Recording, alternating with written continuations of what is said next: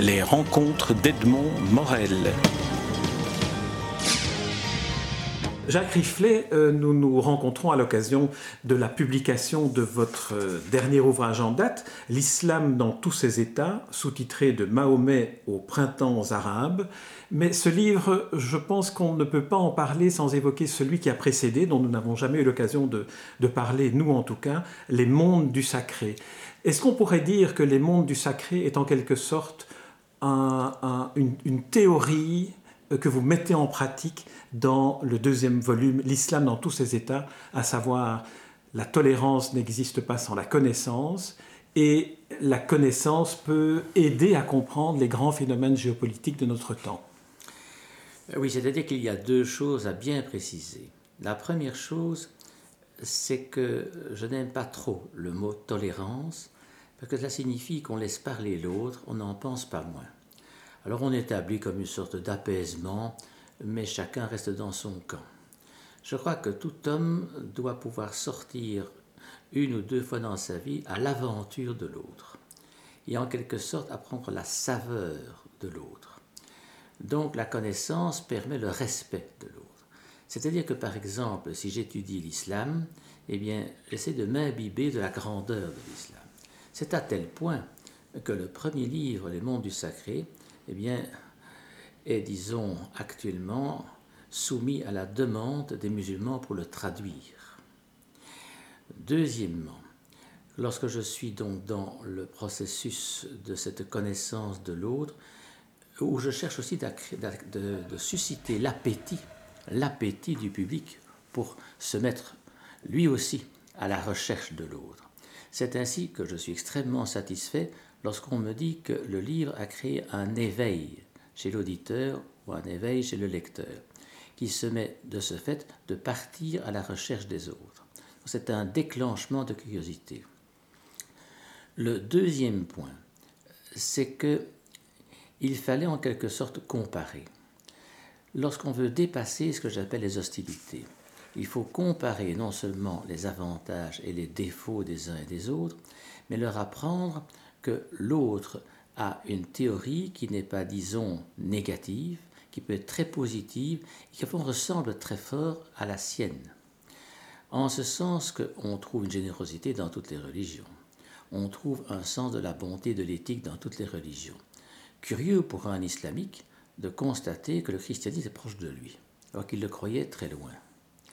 Ce qui veut donc dire que je me suis lancé dans cette aventure de établir en comparaison l'étude de 14 religions. En comparant. Ça n'avait jamais été fait. En ce sens, je me suis rendu compte que c'était une totale folie. Parce que seul devant 14 courants religieux, ça demande une étude très approfondie, encore en plus ce que j'avais déjà fourni, parce que pendant 35 ans j'avais enseigné cela. Mais lorsque j'ai écrit le livre, j'ai dû vraiment aller beaucoup plus à fond, bien sûr, parce que là, un livre c'est un livre, un syllabus d'étudiant c'est autre chose. J'aimerais, si vous voulez bien, qu'on évoque un peu, un peu cet aspect-là, parce que je pense que ce livre ou, assez souvent d'ailleurs dans le cœur du texte, vous le mentionnez comme étant un récit. Euh, vous indiquez parfois, je poursuis ce récit, dans ce récit. Je pense que euh, votre expérience professionnelle, non seulement d'enseignant, mais aussi de, reporter, de, journaliste sur le terrain et d'avocat, d'homme de, droit, a nourri ces trois expériences ont nourri finalement la démarche qui vous a conduit à cela. Est-ce que c'est -ce c'est une, approche qui, vous convient? C'est-à-dire que ce qui a surtout joué un rôle dans ma vie, c'est que je suis entré à la radio-télévision belge. Et là, j'étais déjà donc, bien sûr, diplômé en droit et en sciences politiques. Et je me suis rendu compte lorsqu'on m'a envoyé pour des grands reportages, euh, au Cachemire par exemple, euh, à Ceylan ou en Irlande du Nord que les religions étaient extrêmement importantes pour comprendre les faits politiques. Or, à l'époque, les religions étaient avec nous contre les rouges, contre les maoïstes, contre les, disons, les soviétiques. Et donc, on avait la chance d'avoir avec nous un pape très actif, entre autres Jean-Paul II, qui a fissuré bien sûr le bloc soviétique et qui était le grand ami de tous les protestants, tous les orthodoxes qui trouvaient ce pape chrétien, catholique, remarquable. Actuellement, on peut dire que le pape ne peut pas débarquer à Moscou sans être renvoyé chez lui, parce que les orthodoxes le détestent, les protestants aussi. Il y a un conflit magistral entre l'Église catholique actuelle et les protestants évangéliques américains, par exemple. Et bien de ce fait, à l'époque, donc, les religions étaient avec nous contre le monde infernal des, je dirais, des marxistes, attention, anti-religieux totaux. Pour les jeunes générations, on peut dire que c'est l'époque de la guerre froide, de ce qu'on appelle la guerre froide. Il y avait deux blocs, la situation était relativement sommaire, mais, mais très marquée. Alors je dirais même qu'il a fallu se défendre, se défendre contre ce monde rouge gigantesque. Euh, Staline avait obtenu de Roosevelt principalement l'étendue de son territoire jusqu'à Berlin, et d'autre part ce territoire allait jusqu'à Vladivostok. Pourquoi a-t-on cédé ça, n'est-ce pas, à Staline? Pas du tout parce que Roosevelt était devenu déficient mentalement, c'est parce qu'il avait besoin de Staline pour attaquer le Japon par derrière. Staline a dit, voilà, j'ai eu 20 millions de morts contre les nazis, je veux bien attaquer le Japon si je possède un immense glacis face à une résurgence éventuelle de l'Allemagne. On a cédé. Churchill était très mécontent parce qu'il a bien compris que ça allait tourner très mal. Mais Churchill était à ce moment-là secondaire par rapport aux Américains. Mais alors, refusant ici en Europe bien malheureusement la constitution d'une campagne, pardon, d'une commission européenne de la défense, donc au fond la capacité de se doter d'une armée européenne comprenant les forces allemandes renouvelées contre le blocus de Berlin, etc. On avait vu que le blocus de Berlin amenait la réalité, la réalité funeste sur le terrain. Il y avait 300 divisions soviétiques prêtes à nous faire la guerre. Nous n'étions pas armés. Et la France a refusé, ne voulant évidemment pas mêler ses chères troupes, n'est-ce pas, victorieuses, à celles des Allemands. On avait tous en nous les photos d'Auschwitz, les photos du nazisme, c'était extrêmement impopulaire. On a donc manqué cela sur le plan de l'Europe. Donc l'OTAN s'en est chargé, et l'OTAN a accepté les troupes allemandes. On a donc formé une immense, une immense organisation militaire dotée, n'est-ce pas, entre autres, d'armements atomiques américains. Mais ça veut dire que les Américains ont dû défendre le monde libre. Alors là, en politique, il n'y a jamais de morale. Celui qui gagne a raison. Alors les Américains, avec raison d'ailleurs, se sont dit il faut défendre le monde libre. Nous allons donc nous associer au pire anti-soviétique, pire anti-marxiste. Ils ont créé des dictatures de droite. Marcos, Suarto. Suarto a tué à peu près en un an 87 000 communistes. Quel pion bleu merveilleux sur l'échiquier du jeu d'échecs face aux pions rouges. Les pions rouges étaient ultra nombreux. Vous aviez l'Angola, vous aviez le Mozambique, vous aviez évidemment déjà les Assad, les Syriens, vous aviez Arafat, vous aviez l'Éthiopie, la Somalie, la Corée du Nord, etc., etc. On ne voyait que du rouge partout. On a donc poussé, je dis Marcos Suarto. Mobutu, on a adoré. Pas bien, bien pion bleu au centre de l'Afrique. Hassan II, le grand boucher marocain, était notre allié on a adoré Franco, surtout pas Mitterrand, qui avait déjà deux ministres communistes dans son gouvernement. On a poussé Pinochet contre Allende. Allende était un homme tout à fait remarquable. Le petit problème, c'est qu'il était appuyé sur le guevarisme, sur un socialisme d'extrême gauche. Et voilà que Guevara et Castro voulaient fonder une république chilienne populaire, 5000 km de Cuba le long de l'Argentine. Impossible. On a donc poussé Pinochet qui a réduit évidemment Allende au silence. Tout cela est très ignoré, mais au fond, ça a permis de conserver la liberté. On a aussi été chercher tous les islamistes, les pires, parce que cela était certainement contre les athées communistes. Donc, grand ami, nous avons été avec les Arabes saoudiens, avec les Koweïtiens, avec les Qataris, avec tout ce qu'il y avait de pire, si je puis dire, sur le plan islamiste, parce que c'était évidemment, on a fondé les talibans pour lutter contre Brejnev entre 80 et 88. Tout cela a fait un joli monde, mais on a sauvé la liberté. Donc il n'y a, pas de, il a absolument pas de morale.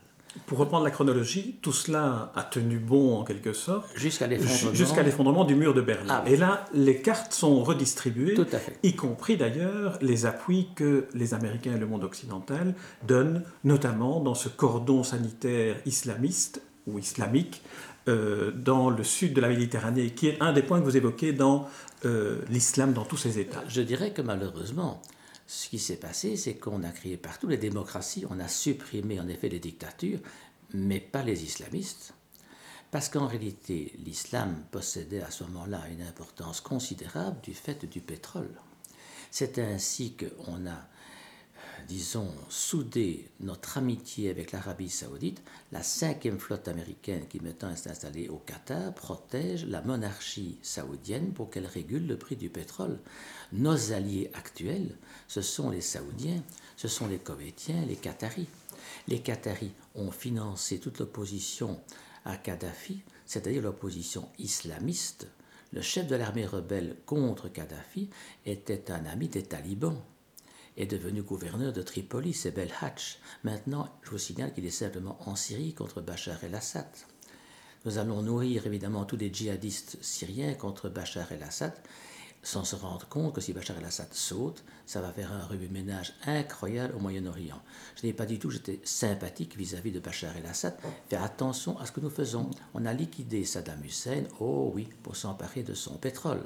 Saddam Hussein était tout sauf un islamiste il était réputé anti-islamiste. Il y avait 2 millions de chrétiens qui vivaient très heureux là-bas, pas en Irak. Ils sont maintenant pratiquement tous partis. Si Bachar el-Assad s'écroule, il y a 2 millions de chrétiens sur les routes en direction du Liban et de la Jordanie. Qu'est-ce que ça va devenir? Les chrétiens de Damas se tentent une fausse panique. Je continue.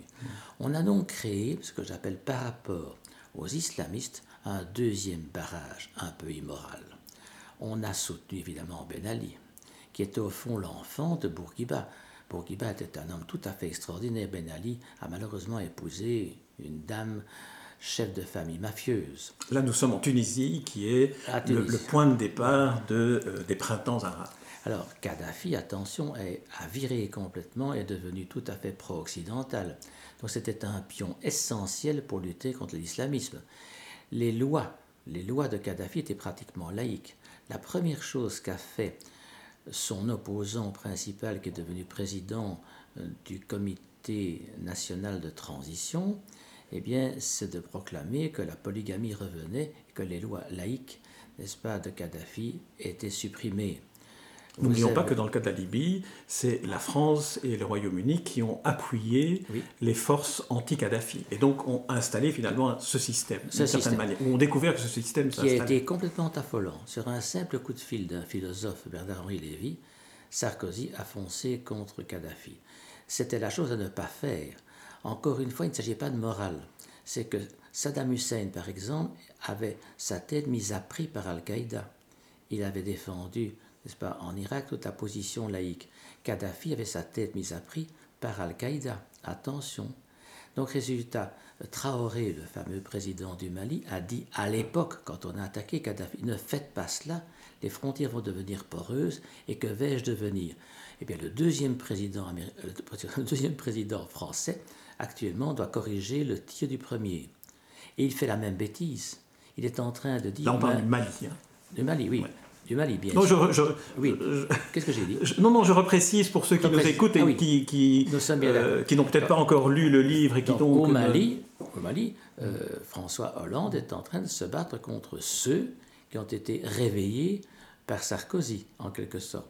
Attention, M. Hollande refait la même bêtise. Il est maintenant prêt à armer les djihadistes contre Bachar el-Assad.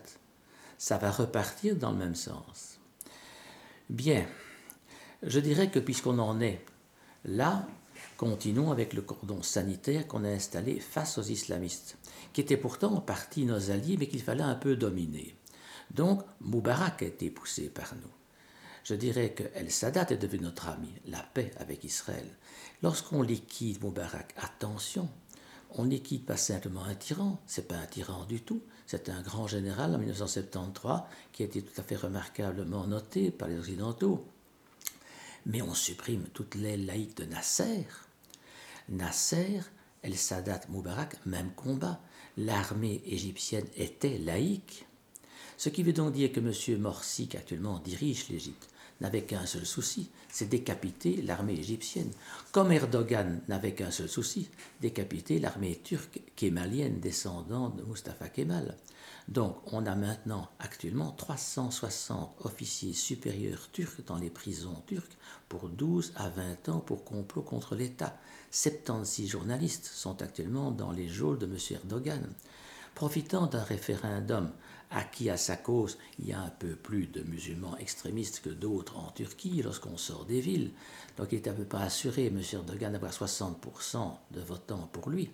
Ce qui veut donc dire que par un référendum, on vient de décapiter les juges de la Cour constitutionnelle. C'est fini. Ils sont maintenant nommés par le Parlement AKP ou par le président qui est M. Gül, qui est un être principal du parti AKP.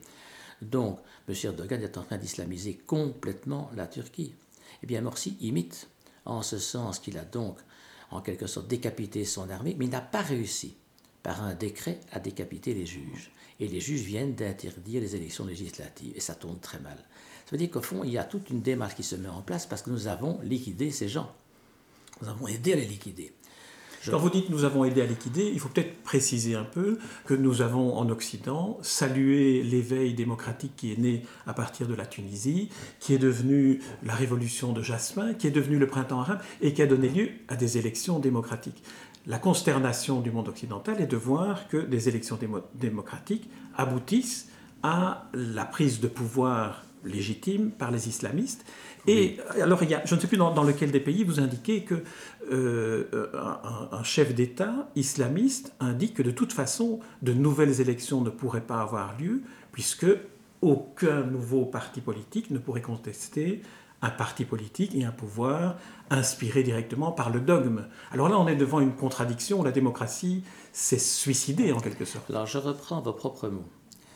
La consternation de l'Occident je ne comprends absolument pas comment les experts qui, au fond, conseillent les chefs occidentaux ont pu se leurrer de cette façon-là.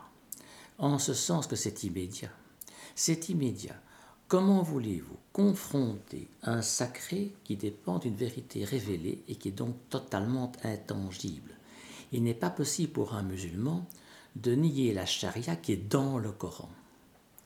Donc il doit appliquer la charia. En face de cela, il y a les droits de l'homme. Les droits de l'homme, attention, création humaine, donc fragile. Nous constatons que sur un plan électoraliste, en Belgique aussi bien qu'en France et qu'ailleurs en Europe, les droits de l'homme reculent devant le sacré. Nous concédons de plus en plus de concessions à la, communautarisation que souhaitent évidemment les religions révélées. Est-ce que cela tient, en ce qui concerne l'islam, au fait que le, Coran est un texte qui a été interprété d'emblée comme étant partie prenante de l'organisation de la société civile, y compris au niveau juridique, y compris au niveau de l'organisation de l'ensemble des, des, axes de la société. Alors, explication intéressante, celle-là. C'est que Mahomet, à son corps défendant, a été obligé de faire la guerre contre les grands marchands de la Mecque qui voulaient le tuer parce qu'il était trop socialisant. Comme Jésus avait chassé les marchands du temple, Mahomet était hostile aux très riches. Devenant très socialisant, on a voulu le tuer. Il s'est enfui à Médine, pourchassé par les Omeyyades qui étaient les grands marchands de la Mecque. Il a dû faire la guerre. Il a gagné la guerre, il a conquis, il a reconquis la Mecque. Et là, évidemment, les Omeyyades ont été obligés de devenir musulmans mais ils ont très vite accepté cela parce que, avec l'expansion de l'islam, ils ont fait des affaires en or. Ils sont devenus finalement des grands califes. Parce que simplement, c'était très utile que cette poussée musulmane leur apportait des trésors invraisemblables des pays conquis. Cela dit, Mahomet a donc été un chef de guerre, ce que n'a jamais été Jésus. Deuxièmement, Mahomet a dû gérer deux villes, Médine et la Mecque, ce que n'a jamais fait Jésus. Donc il n'y a pas dans le christianisme un fondement temporel. Si, quand Rome se met à naître, la puissance romaine est devenue temporelle. C'est bien la raison pour laquelle Frédéric le Noir et un tas de catholiques se, se réfugient dans les origines du christianisme, où là il n'y avait pas ce problème temporel, cette conquête du temporel. Frédéric Lenoir, aussi bien que Gabriel Ringlet, préfère nettement le message direct de Jésus et les communautés primitives à ce qu'est devenu Rome. D'une certaine manière, comme Anatole France disait, l'obstacle entre Dieu et l'homme, c'est l'Église. C'est exactement ça. Euh, bien, cela étant dit. Donc revenons au Coran et à son imbrication dans le, dans le temporel. À ce moment-là, des courageux ont, assez récemment d'ailleurs, pas, établi enfin la chronologie du Coran. Le Coran a été mis au point par Othman et il a fait écrire le Coran d'une façon très curieuse, avec les sourates par ordre de grandeur. Donc il a cassé la chronologie. On a réussi, des grands linguistes, ont réussi à force de recherche historique et linguistique à rétablir la course du Coran, qui s'établit sur à peu près 23 ans. Donc c'est une dictée longue et qui, hasard, comme par hasard, épouse la vie de Mahomet. Quand Mahomet dirige la Mecque, le texte devient juridique. Parce que Mahomet fait la guerre, le texte est violent. Alors évidemment, les adversaires du Coran, n'est-ce pas, soit les athées, soit les autres religions, disent manifestement, cela émane des hommes.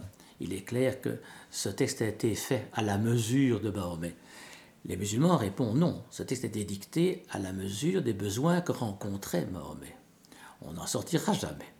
Mais attention, à l'intérieur de cela, il y a la charia, qui est donc la gestion des villes par Mahomet. C'est dans le Coran, c'est dicté par Dieu en direct. On ne peut pas toucher à la charia. Évidemment, il y a une hypocrisie profonde. Alors, on établit la charia, mais on la fait modérée ou non modérée. J'aime autant vous dire qu'en Arabie saoudite, elle est totale. Mais on peut, les juges peuvent l'interpréter. On fait des petites charias charitables, on, ne lapide plus, on ne décolle plus au sabre, pas comme en Arabie saoudite. Non, non, on est un peu plus gentil en Tunisie. N'empêche que vous avez là, dans la charia, des signaux absolument hostiles, hostiles à l'établissement des droits de l'homme. Je vais vous donner simplement un cas assez étrange. Un jour, quelqu'un d'une université libre, grand laïc, me dit il faut faire entrer les Turcs pour embêter le Vatican. Qui vraiment est une profondeur extraordinaire de stratégie imbécile. Mais il a été très étonné de voir le pape Benoît XVI se rendre à Ankara en 2007 et Erdogan ne voulait pas le recevoir. Quelqu'un du club catholique qui me refuse. On a fait comprendre à Erdogan qu'il valait mieux attendre le pape quand même.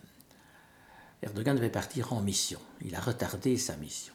Et le père lui a dit, à son grand effarement, Je suis pour l'entrée de la Turquie. Pourquoi? On ne sera pas trop de deux pour rétablir la spiritualité dans les pays trop temporels.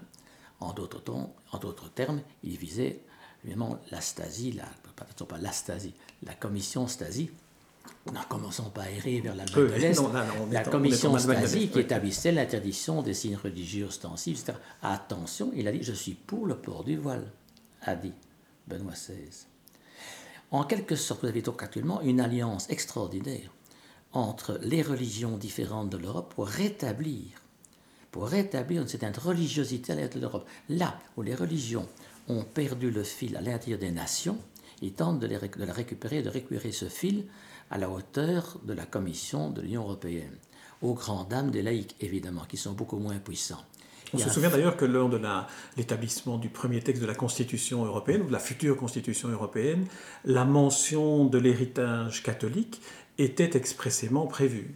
Oui, et Giscard d'Estaing a évidemment pourtant, je dirais assez chrétien, a refusé, en disant il y a trop de variétés de pensée actuellement euh, en Europe, y compris d'ailleurs l'islamique à la limite. Hein pour que nous ne fassions pas ce que j'appelle un privilège pour l'une d'entre elles, l'une des idées. Bien. Donc vous avez bien compris qu'il y a là, dans l'islam, ce temporel est complètement marié au spirituel, qui n'existe pas du tout dans la religion chrétienne. Vous avez un droit canon qui peut évoluer. En réalité, la Bible n'est pas dictée par Dieu. Je dirais même que, malheureusement, dans un certain sens, elle n'est pas sûre. Elle a été rédigée par des évangélistes. Donc au fond, c'est un récit que souvent l'on considère comme un récit un peu magique, en quelque sorte, là, magnifiant Jésus. Mais ce n'est pas dicté par Dieu. Tandis que du côté arabe, il est absolument arabe. Les musulmans. Les Arabes ne sont que 300 millions, alors qu'en réalité, il y en a un milliard et demi. Ça, vous évoquez que l'islam n'est pas seulement ah, non, confiné... Nous pensons toujours aux islamiques musulmans arabes. mais... attention, au Pakistan, en Afghanistan, en Indonésie, comprenez bien que nous avons là encore un autre, un autre courant extrêmement puissant. N'oubliez pas que le Pakistan a la bombe atomique. Si jamais les talibans s'emparent, n'est-ce pas, du Pakistan, nous allons avoir une Corée du Nord remarquable. Voyez ce que je veux dire par là? Il y a un Iran remarquable avec une bombe atomique. Bien. Cela dit, donc, il y a une différence énorme entre une religion qui n'est pas fixée totalement dans son sacré et une religion qui l'est. Donc il est strictement impossible pour l'islam d'accepter qu'une majorité populaire au sein d'un pays le mette en minorité. Déjà, vous avez à l'heure actuelle un pape qui proclame qu'on est contre l'avortement. C'est parfaitement son droit. On peut discuter de cela. Mais ça veut dire qu'on empêche toutes les femmes d'avorter. D'un seul coup, le dictat arrive en interdit. Quand les laïcs établissent la libéralisation de l'avortement, ils disent on peut très bien ne pas avorter. La liberté reste de choix. Dans l'autre cas, non. Donc l'interdit est majeur. Dans le cas d'Alik, non. Je continue simplement. Aussi l'euthanasie, ah non. Vous avez l'homosexualité Ah non, mais les chrétiens et les islamiques sont dans le même courant d'idées. Ce qui veut donc dire que vous trouvez souvent dans des congrès internationaux les religions qui prennent le même parti contre les laïcs. Ce qui veut dire qu'il y a un combat magistral entre le sacré d'une part et les droits de l'homme de l'autre. En d'autres termes, l'émission ici, en Europe, d'une grande force musulmane est une menace pour les droits de l'homme. C'est extrêmement clair. Et non pas du tout parce qu'ils sont méchants, parce que simplement, ils sont dans l'incapacité de renoncer à un sacré qui, tient au fond pour eux de, de, morale, de gestion de vie, etc. L'islam, cinq fois par jour, vous rappelle à la prière. Le ramadan est une imposition extrêmement massive. le musulman est complètement enfermé dans un système extraordinairement sacré. Comment voulez-vous qu'il en sorte? Nous étions comme cela avant, hein, les chrétiens en ce sens qu'il y avait les angélus, les vêpres, tout ce qu'on peut imaginer, les cloches qui sonnaient sans arrêt, la peur de l'enfer, c'était terrible. Je voudrais dire ici, après ce propos, que attention, euh, et je crois que c'est très utile de le dire, et c'est en partie pour ça que les musulmans veulent traduire mon livre. Je vante l'islam des origines. C'est extraordinaire. Pendant des siècles et des siècles, on calcule à peu près sept siècles, toute la science est venue des musulmans. En 1524 après Jésus-Christ, l'empereur Justinien a déclaré qu'on ne s'en tenait qu'aux sources du sacré, donc refus des Grecs. Rappelez-vous, dans le film Le nom de la rose, Sean Connery risque l'inquisition s'il lit un livre grec. Bien, donc fermeture. Les musulmans arrivent au 7e siècle après Jésus-Christ, et eux directement se rouvrent à Byzance. Averroès se met à réintroduire Aristote et Platon. On s'ouvre aux Indiens, aux hindous, lesquels nous apportent les chiffres arabes. On invente le zéro. On réveille complètement l'algèbre qui avait commencé avec les Grecs. On, parfait. En quelque sorte, on arrive à, perfectionner l'algèbre pour en faire une algèbre tout à fait moderne. On commence à étudier l'astronomie. La dissection des cadavres est autorisée. Tous les médecins d'Europe galopent à Cordoue pour apprendre la médecine. C'est colossal. Attention, ça va cesser non seulement avec l'occupation des Espagnols et l'imposition d'inquisition, ça va aussi évidemment aussi être le fait, cette décadence des musulmans, à des musulmans extrémistes qui vont s'emparer des lieux d'ouverture. Ainsi les Almoravides, un petit instant, les Almohades. Les Almohades vont étouffer Cordoue, bien avant qu'on occupe Cordoue. Donc il y a eu aussi des réactions extrêmement extrémistes à l'intérieur même des musulmans. Mais heureusement pour l'islam, ça a un peu explosé en Ispahan, à Fès, à Boukhara, où il y a encore une continuation de cette fantastique élément scientifique et éthique. Maintenant, parlons de l'éthique. Regardez. Est-ce que, avant de parler d'éthique, est-ce qu'on pourrait revenir un peu sur cet aspect? Parce que Ah, une, une- une des, une forces, je trouve, de votre livre, L'islam dans tous ses états, ou du précédent, Les mondes du sacré, est justement de remettre dans la perspective historique l'évolution des religions. Dans le cas de l'islam, vous venez d'évoquer l'islam des Lumières, l'islam, une époque où l'islam était, était tolérant. Vous avez dit au début de, de notre entretien que dans toute religion, il y a la bonté, et puis il y a aussi une forme de, solidarité, de, de, de, du bien-être de ceux qui appartiennent ou qui s'apparentent à, la religion donnée, que ce soit la religion, les religions chrétiennes ou l'islam.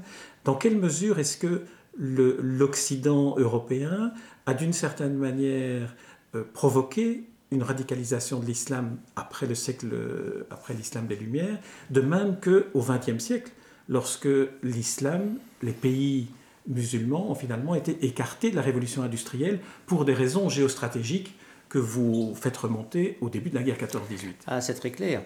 Euh, on aurait raison d'avoir une certaine culpabilité.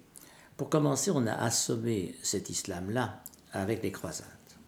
Or, les croisades, bien sûr, c'est libérer le tombeau du Christ. Je veux bien, c'est un des grands arguments. Le deuxième motif, c'est évidemment la volonté de Venise, de Pise et de Gênes de recouvrer la route de la soie n'est-ce pas, en direction de la Chine, bloquée par les Turcs. Troisièmement, les cadets de famille nobles de chez nous n'avaient pas les terres, droit d'aînesse jouant. Et de ce fait, il fallait conquérir des terres chez les musulmans. On a donc été dépecer les musulmans de leurs terres. L'opération de rapine. Alors les paysans devenaient affranchis, ils étaient des serfs, dans la mesure où, on dit serf ou serpe, et comment si on dit serf, je crains fort qu'il tout d'un coup on les entend bramer dans le fond des bras. On, On le dira comme on l'écrit, On dira comme on écrit, on dira serf. Et de ce fait, affranchissement. Donc, très intéressant d'aller combattre les musulmans. C'était très intéressant. D'ailleurs, les croisés ont souvent combattu beaucoup plus les Turcs, payés par Byzance, n'est-ce pas, que d'aller réellement libérer Jérusalem. Mais voilà que soudain, Godefroy de Bouillon, qui est sur son beau cheval à la place royale, conquiert Jérusalem. Il va tuer tous les musulmans. Il va tuer tous les juifs. Il va même tuer les coptes qui ne suivent pas le pape. Un massacre absolu. Il paraît, d'après les historiens, qu'il a tenté de freiner ses barons. Il n'a pas réussi à le faire, n'empêche qu'il est responsable du massacre de Jérusalem. Saladin arrive à peu près 100 ans plus tard. Il va combattre les gens qui sont sur les créneaux, sur les murailles. Il va dire aux juifs qui sont sauvegardés, vous pouvez parfaitement rester moyennant un petit impôt. Et aux chrétiens aussi. Vous ne voulez pas rester.